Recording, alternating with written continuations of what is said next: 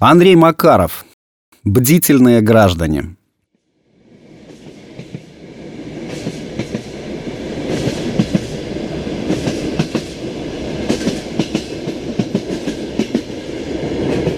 У игрушечного мамонта сзади шов разошелся. Густая огненная шерсть, а под ней поролон лезет. Обнаружил это только в вагоне. Завтра мамонта ребенку вручать, а у него зад разорван. Хм, нехорошо. И поезд уже поехал. Пошел к проводнику и попросил «Брат, выручи, дай рыжие нитки». «Зачем рыжие?» – удивился он. «Да есть одно дельце. Не скажешь ведь, что зад мамонту зашит». Он шкафчик открыл, оттуда банки с икрой посыпались. Ничего себе, пассажир пошел. К чаю не сушки, а и корку требует.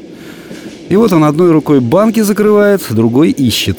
Нашел катушку ниток, красных. Сгодятся. Я еще стакан чая попросил и пошел в свое купе. В купе две полки, одна над другой. Верхняя поднята, на моей нижней какая-то дама сидит. На полу сумки, одна больше другой. «Ничего?» – спрашивает, что я на ваше место села. «Да чего уж», – отвечаю, – «сидите, чувствуйте себя как дома». Она сумку открыла и начала из нее курицу есть. Ляжку кури оторвет, обгладает, а кость на бумажку на столе положит. Я не люблю, когда припасы не выкладывают, а из сумки едят. Ну, словно намекает, что самому мало. Ну ладно, сижу, зад мамонту зашиваю. Дама курицу ест и на игрушку поглядывает. Проводник чаем пришел и тоже на нее уставился. «Полку опустите», — капризно дама говорит. Опустил проводник ей полку, еще раз на мамонта глянул и ушел. Женщина куру доела, встала, руку на свою полку положила. «Вы, — спрашивает, — кавалер?»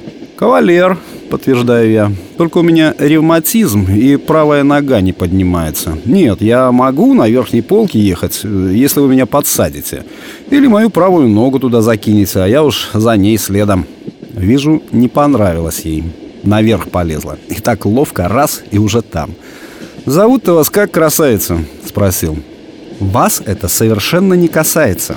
Да я к тому, что кости ваши куриные на столе остались, так я могу их наверх подать. Едем дальше. Меня она своей курицей раззадорила. Тоже поесть захотелось. Чаем сыт не будешь. Батон-то у меня есть. Осталось и корки попросить. Снова к проводнику пошел, нитки вернуть. «Брат, — говорю, — продай икры баночку». «Нет у меня икры», — отвечает он. «Привиделось тебе. Нитки дали и хватит». «Ну что ж, батон с чаем тоже неплохо. А женщина поворочилась и слезла. Из сумки несколько палок сырокопченой колбасы достала. Выбрала одну, и началось. Отрежет кусочек, у меня на глазах медленно в рот положит, потом новый отрезает. Без хлеба. Но ничего не скажу, интеллигентно держит, двумя пальчиками за краешек. Так и едем. У нее колбаса, у меня хлеб. У проводника икры полный шкаф. Вроде всем хорошо, но как-то душевности не хватает. Так и ехали до границы. И перед самым рубежом нашей родины проводник в купе зашел. «Таможня», — говорит, и на меня смотрит. Дамочка краситься начала. Только поезд остановился, в вагон подсели двое. Толстые, как медведи. И с усами, как у запорожцев. С проводником пошептались и сразу к нам. Первый с двумя звездами в петлицах, мамонта со столика ЦАП. «Все верно», — кивает. «Шов свежий и нитки другие. Чей мамонт? Ваш гражданка? Вы вместе едете?» «Нет». Она помадой губы полирует и на меня кивает. «Его мамонт. И он мне случайный попутчик. Я не с кавалерами, которые через границу подозрительных мамонтов везут. Только по билету езжу». «Гражданин», — обращается ко мне второй таможенник, «предлагаем ценности, валюту и запрещенные к перевозу предметы из мамонта сдать добровольно». Проводник в купе заглядывает. Всем интересно. «Да что вы уговариваете? Раскурочьте его и всего делов!» Предлагает дама и ножик тянет, которым колбасу отрезала. Дальше один таможенник мамонта держит, второй ножом орудует. Только нитки летят. Вот рука полезла в зад мамонта. Глаза пуговицы у того удивленно шевельнулись и вроде стали больше. Плюшевые бивни заходили, хобот опустился, уши поехали вперед. Потом таможенники по очереди посмотрели мамонту в зад.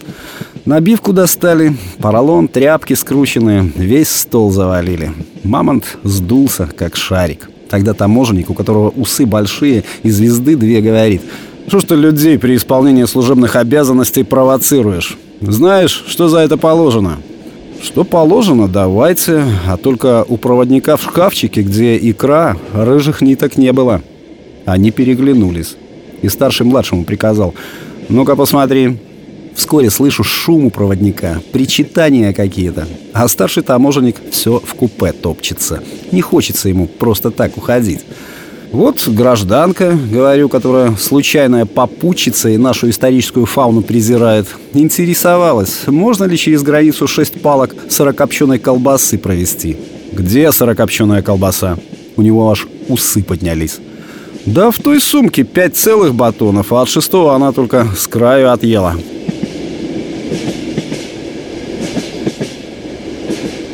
Дальше я ехал один. Мамонта поролоном набил. Опять за нитками к проводнику пошел.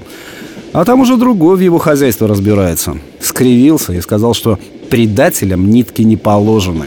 И у него международный вагон, а не ателье. Хорошо у меня скрепка была, кое-как залатал зверя. Впрочем, все это ерунда. Дорожная история. Главное, что ребенок игрушки был рад.